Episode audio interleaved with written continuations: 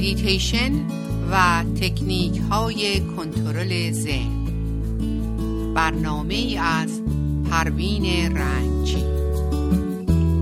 جمله بیقراریت از طلب قرار توست. طالب بیقرار شو تا که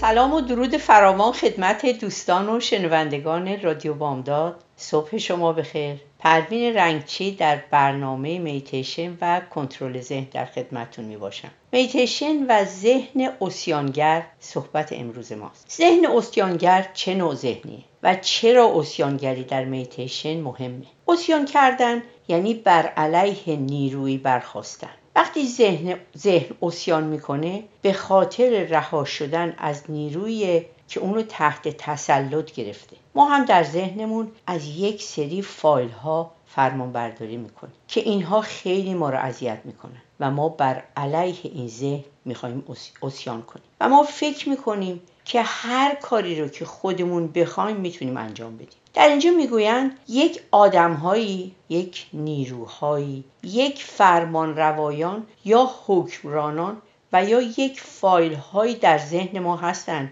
که ما رو تحت تسلط خودشون دارن. و این نیروها یا حکمرانان اونقدر قدرت دارن که ذهن مدتی از اونها اطاعت می‌کنه. چون زیر تسلط این حکمرانانه و اینها ما رو استثمار می‌کنن. و از ما بیگاری می‌کشن. و در مقابل این نیروها ما نقش ربات رو داریم. یعنی هیچ اختیاری از خودمون نداریم. و در نتیجه بعد از مدتی خسته میشیم و اسیان می‌کنیم. و شکایت از مردم و روزگار که چرا چنین و چنان شد. این شخص چرا این کاری کرد؟ و خلاصه همه چیز رو در پدیده های بیرونی می‌بینیم. در که تمام ناراحتی ها مشکلات ما به خاطر فرماندهان ذهنی ما هستند که دقیقه ما رو تنها نمی‌ذارن و دائم ما رو تحت کنترل خودشون دارن. خیلی مواقع کسی که تحت سلطه یک نیروی برتر قرار می‌گیره میترسه حرفی بزنه. میترسه اگه حرفی بزنه اون حد اقل ها رو هم از دست بده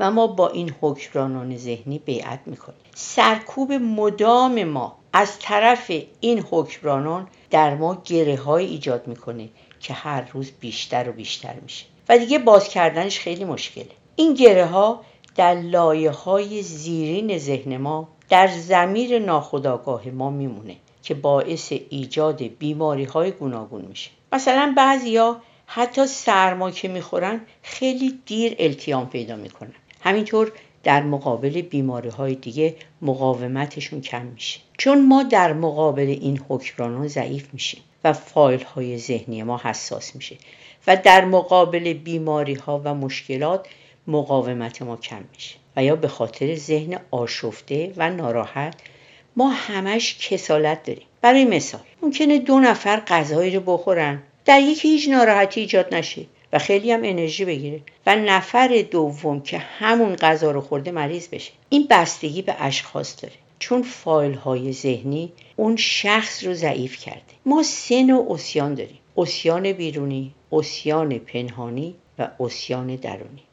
اسیان بیرونی زمانیه که خشمگین میشیم ناراحت میشیم پرخاش می‌کنیم گلومون خشک میشه. صورتمون برافروخته میشه. صدامون بلند میشه که بعدا که آروم میشیم با خودمون میگیم خب چی شد که من با یک واکنش اینطوری شدم؟ رفتارم خیلی تند بود و خدای نکرده کلمات نامناسب به زبان آوردم و بعدا متوجه میشیم اینها فقط چیزهای اعتباری بوده و اصلا لازم نبود که من این واکنش رو از خودم نشون بدم. زمانی که عصبانی میشیم مدارهای منفی در ما به وجود میاد. که انرژی های ما رو می‌گیره. اسیان دوم اسیان پنهانیه که ایجاد غیبت دروغ و بهتان می‌کنه. مثل اینکه با کس یا کسانی رفته آمد دارم ولی نمی‌تونم حرفامو بزنم چون جرأت نمی‌کنم که با اونها صحبت کنم. یعنی شهامتش رو ندارم. ممکنه طرف رئیس اداره یا کارفرمای من باشه که به دلیل منافع شخصی یا مالی نتونم حرفمو بزنم. در که می‌دونم که حق با منه. ولی باز این قدرت رو ندارم که از حقم دفاع کنم. به این دلیل دائما با دیگران پشت سر بقیه غیبت می‌کنم. نوع سوم اسیان درونی یا گفتگوهای درونیه که من دائم با خودم صحبت می‌کنم. و این صحبت تمام نشدنیه. به خاطر اینکه مرتب مثل نوار ضبط صوت تکرار میشه که روحیه ما رو پایین میاره. زمانی که حقیقتی داره از من یا دیگران ضایع میشه اگه بتونم بر این فرماندهان درونی که ذهن منو در تحت تسلط خودشون دارن قیام کنم خب راحت میشم. به این معنا به جای اینکه در پنهان بر علیه دیگران قیام کنم اگه واقعا حق با منه من فکر می‌کنم که حق با منه می‌تونم پیش طرف برم و حرفمو بزنم. که حقیقت بر من آشکار بشه و از این حکمران درونی خودم راحت و اگر حق با دیگریه بهتر پیش اون شخص برم و معذرت خواهی کنم. اظهار ندامت و پشیمانی کنم. و از اون بخوام که منو ببخشه ممکنه این سوال پیش بیاد که خب اگه طرف منو نبخشید و شاید حرفایی هم به من زد که مثلا منو ناراحت کرد اون وقت چی کار کنم؟ خب اینجا عیبی نداره. من کار درستی کردم که از اون طلب بخشایش کردم. حالا اگر هم اون منو نبخشه باز من یه قدم درست برداشتم و در ضمن از گفتگوهای درونی خودم راحت کردم. و تازه از همه مهمتر و مفیدتر اوسیان درونی بر علیه حکرانان و فرماندهان ذهنی که منو استثمار کردن و در اینجا من بر اونها غلبه کردم. ما همیشه تحت تاثیر یک سری مربیان مثل پدر و مادر عمه و خاله و دایی و احیانا خواهر و برادر بزرگتر از خودمون و معلمامون بودیم. اینها عقاید و باورهاشون رو به ما میگن. خب بعضیاشون خوبن و حاصل تجربه اونها در زندگیه و من می‌تونم به اونها گوش بدم. ولی خیلی هاشون هم الزامی نداره که مثلا ما به حرفشون گوش بدیم و عمل کنیم. خیلی از این حرفها عقاید و نظرات شخصی اون طرفه که اون شخص هم یک سری فرمانده و حکمران در ذهن خودش هستن که اونم از اونها اطاعت می‌کنه. و حالا این حرفها رو داره به خورد من میده. این حکمرانان نمی‌ذارن من نشاط داشته باشم. نمی‌ذارن من قدر اون چیزهایی رو که دارم بدونم و همش ناراحتم و از زندگی گله من. اینها همون حکمرانان ذهنی هستند که ما باید خودمون رو از زیر تسلط اونها نجات بدیم و از زیر تسلط مربیان خودمون یا افرادی که برای ما می‌خوان تعیین تکلیف کنن خلاصه و اونهایی رو که در مغزشون هستش می‌خوان به ما منتقل کنن بهتره که ما اینها رو قبول نکنیم و ازشون اینها رو نگیریم. حکمرانان که میرن کنار ما با انرژی های قوی و خوب یکی میشیم. با اون انرژی که طبیعت ما رو آفریده یکی میشیم. مربیان ما اگر آموزش های واقعی به ما میدن ما باید قبول کنیم. ولی اینکه مثلا این فامیل من باید حرفش رو قبول کنم. این دستور این خب همون دستور همون حکمرانایی که دائم به من دارن فرمان میدن. بعد از فامیل و پدر و مادر و مربیان دومین حکمرانی که از ما استثمار می‌کشه جامعه است. میتیشن به ما میگه ارزش های جامعه رو باید بشناسیم. مثلا در مهمونی ها اگر شخص مهمی باشی شما رو دعوت می‌کنن. یا مثلا فلان شخص ثروتمند وارد مجلس میشه همه خودشون رو جمع جور می‌کنن که بله فلانی اومد و خیلی عزت احترام می‌ذارن که اینها شهرت طلبی و برتری طلبیه که جامعه در طول زمان در ما نصب کرده. خب دوستان و شنوندگان عزیز حالا به آهنگ گوش میدیم و در ادامه در خدمتتون هستیم.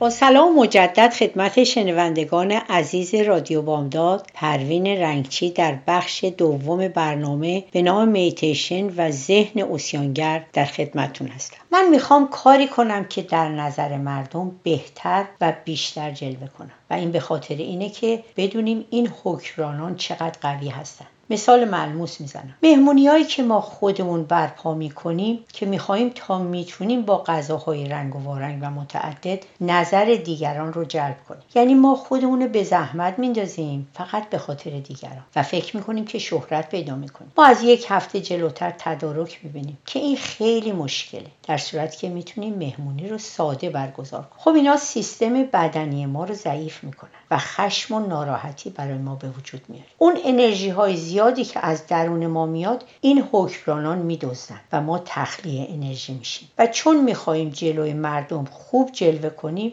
ظاهر سازی می‌کنیم. یعنی ما خودمون نیستیم بلکه می‌خواهیم خودمون رو خیلی خوب و عالی نشون بدیم و به این ترتیب با خودمون بیگانه میشیم. وقتی که من با خودم بیگانم و خود اصیلم نیستم گیج میشم دو پاره میشم. از بس تحت تاثیر این حکمرانان ذهنی هستم. و خب این رو مردم می‌فهمند که من در ارتباطاتم دارم نقش بازی می‌کنم. و مسلما وقتی من خودم نیستم ارتباط خوبی هم نمی‌تونم با دیگران برقرار کنم. یکی دیگه از مشکلات ذهن ذهن اسیانگر سنتی. در جوامعی مثل آمریکا اینها مشکل سنت ندارن. ولی جامعه ما یه جامعه قدیمی سنتیه. یکی از این سنت ها عید نوروزه که بسیار سنت زیباییه. اولا که شروعش در اولین روز بهاره که هوا بسیار عالی و همه درختها از خواب زمستانی بیدار شدن و همه جا پر از گل و شکوفه است. و مردم هم قبل از عید نوروز خانه تکانی می‌کنن. و همونطوری که قبلا هم رسم و هنوز هم هست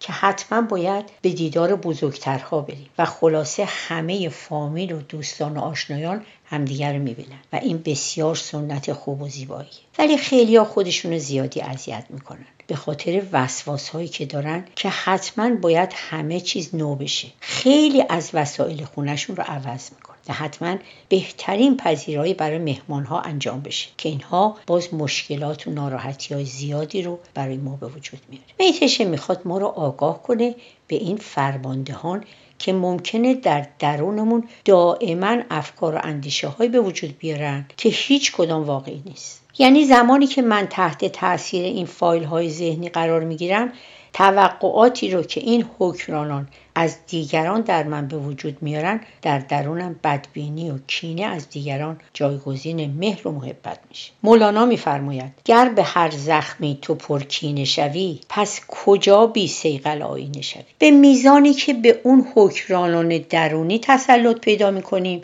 احساس آرامش و راحتی در ما به وجود میاد. و در اونجاست که اگر من برای کاری تصمیم می‌گیرم بعدا پشیمون نمیشم. وقتی بخوام اصالتا در کار شرکت کنم سود و ضررش رو هم قبول می‌کنم. بزرگان میتیشن عقیده دارن اون جایی که از کارت رضایت نداری جلوی آینه بیست و خودتو ببین و فکر کن که کدوم حکران ذهنی ذهنی تر و از کدام حکران ذهنی تو رو از این کار باز میداره که تو اینطور دوپاره میشی. ممکنه که بعد پیش دوستی بری و با اون درباره تصمیمی که گرفتی مشورت کنی. خب دوستت میگه نه این کار درست نیست.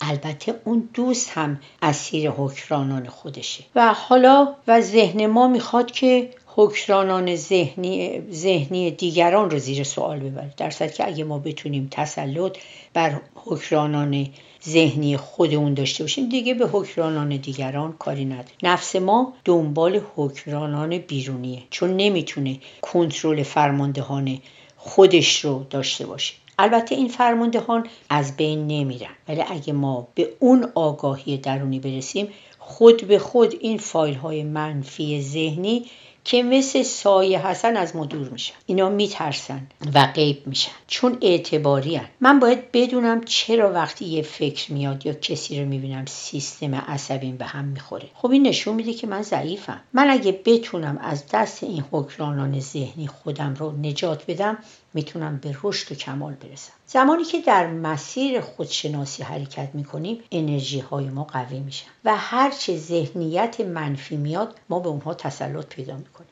و در میدانهای انرژی مثبت یک یا چند نیروی منفی که میاد در اون انرژی های قوی ذوب میشه. ذهن ما وقتی اسیر حکمرانان میشه انرژی هاش کاهش پیدا می‌کنه. وقتی به کسی بدبین میشه هر حرکتی رو به بدی می‌بره. خب این ذهن دچار توهمه دچار تشویشه و همش پیش خودش تعبیر و تفسیر می‌کنه و من به خودم می‌گیرم. این منو در سیاه های تاریک میندازه. ممکنه من دوستی دارم که رفتارش با من عوض شده و شاید حتی جواب سلام منم نمیده. و خب من ممکن تا چند روز ناراحت بشم که این چقدر به خودش مغروره. چرا با من اینطوری می‌کنه؟ و شایدم احیانا چند شبم نخوابم و خلاصه به هم بریزم. بهترین راه اینه که با خود اون طرف صحبت شاید انقدر در زندگیش مشکلات داره و تو خودشه که اصلا متوجه اطرافش نیست. تا زمانی که باتری های روحی ما شارژ نشده باید تمرین داشته باشیم که ذهن ما به طرف منفی ها نره و تعبیر و تفسیر نادرست نداشته باشیم. مثل ورزش که باید برای سلامتی بدن روزانه انجام بدیم ذهن هم به تمرین و ممارست احتیاج داره که من ما کنار بره و همش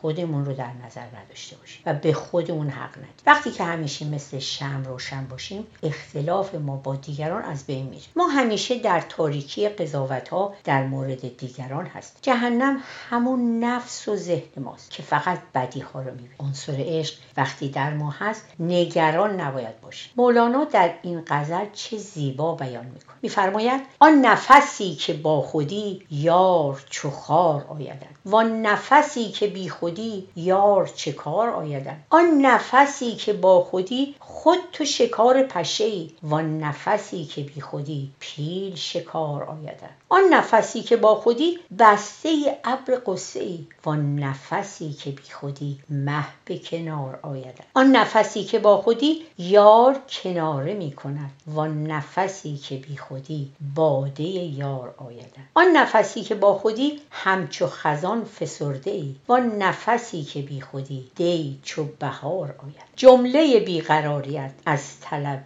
قرار طالب بیقرار شو تا که قرار خب دوستان و شنوندگان عزیز و نازنین رادیو بامداد روز و روزگار به شما خوش. رادیو بامداد صدای ما و شما با زبانی آشنا.